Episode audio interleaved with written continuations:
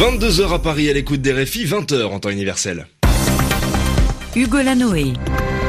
Bonsoir à toutes et à tous et bienvenue dans votre journal en français facile que j'ai le plaisir de présenter ce soir avec Alexis Guilleux. Bonsoir Alexis. Bonsoir Hugo, bonsoir à tous. Au sommaire de cette édition, pas de vacances pour les députés français, toujours en débat ce soir à l'Assemblée nationale sur le projet de loi asile-immigration. Les discussions sont houleuses, agitées, troublées et pour cause, les avis s'opposent. Nous parlerons ensuite de l'avertissement lancé par l'Iran aux États-Unis. Si Donald Trump annule l'accord sur le nucléaire iranien, alors la République islamique reprendra son programme atomique. Et puis comme tous les week-ends, on se quittera avec Yvan Amar et son expression de la semaine aujourd'hui, guerre de tranchées. Le journal en français facile. Ils devaient partir en vacances vendredi soir. Les parlementaires français vont-ils encore passer la nuit dans l'hémicycle? La question se pose, Alexis, puisqu'ils n'ont toujours pas fini l'examen de la loi asile et immigration. Actuellement, les débats s'enlisent, s'embourbent, c'est-à-dire échouent. Le vote final pourrait avoir lieu cette nuit si et seulement si les députés terminent d'examiner, d'étudier les 42 articles de ce texte.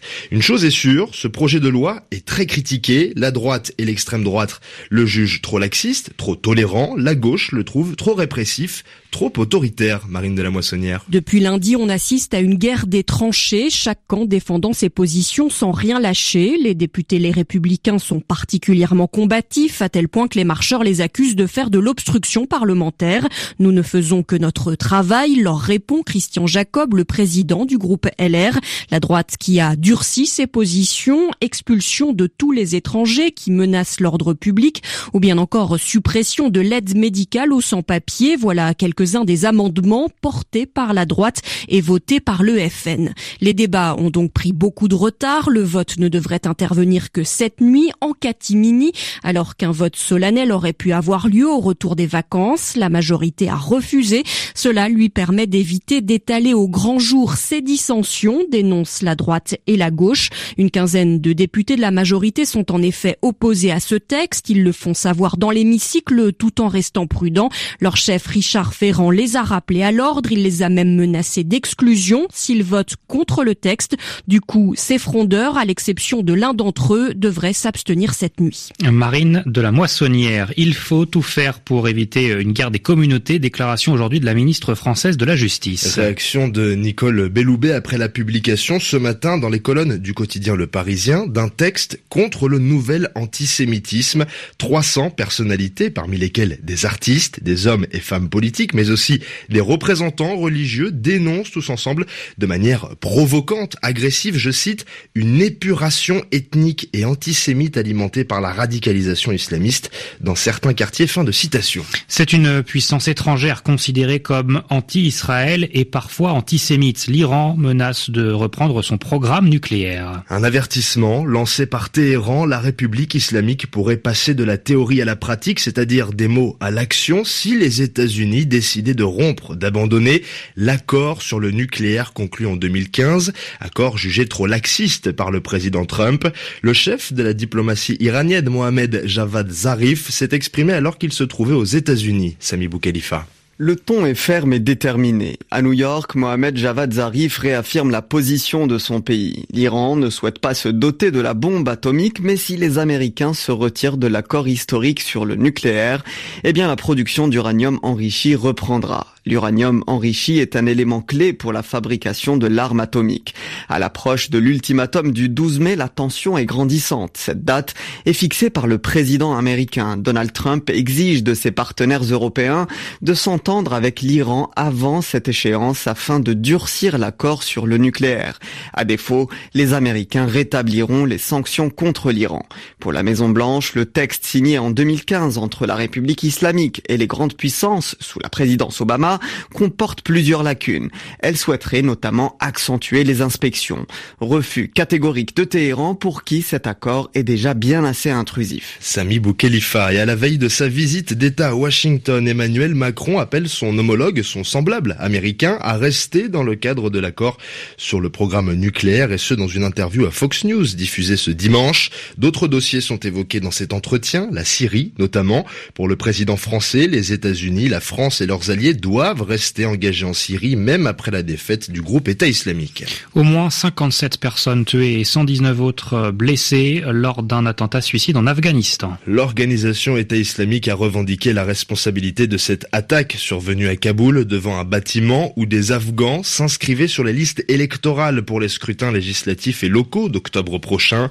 Un quartier de la capitale afghane où vivent des membres de la minorité chiite Hazara. RFI, minuit 5 à Erevan, l'armée, l'Arménie, où la crise s'aggrave. Et oui Alexis, depuis une dizaine de jours, des milliers de personnes manifestent, protestent pour réclamer la démission du Premier ministre Serge Sarkissian, l'ancien président accusé d'avoir manigancé, comploté pour se maintenir au pouvoir, une tentative de dialogue entre Serge Sarkissian et son principal opposant, Nicole Pachanian, s'est rapidement terminée ce matin. Les deux responsables politiques campent sur leur position. Un peu plus tard, Nicole Pachanian et deux autres députés ont été arrêtés par la police, tout comme 200 manifestants.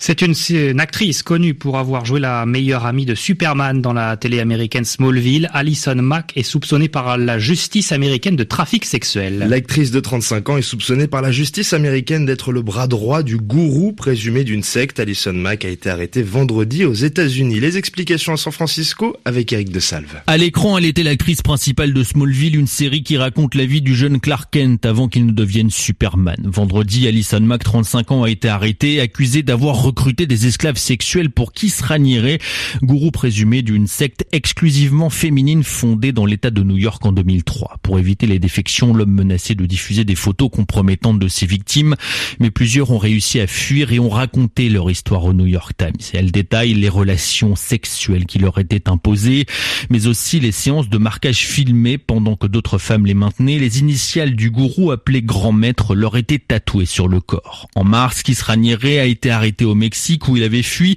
extradé vers les États-Unis. Il est depuis poursuivi pour trafic sexuel. Selon l'acte d'accusation du ministère public, il prétendait depuis une vingtaine d'années avoir inventé un programme de développement personnel que sa société vendait 5000 euros pour 5 jours d'atelier. Alison Mack est accusé d'avoir fondé l'un de ces programmes pour recruter des femmes. Selon le procureur, dans la hiérarchie de la secte, l'actrice était juste en dessous du gourou. Eric de Salve, San Francisco RFI.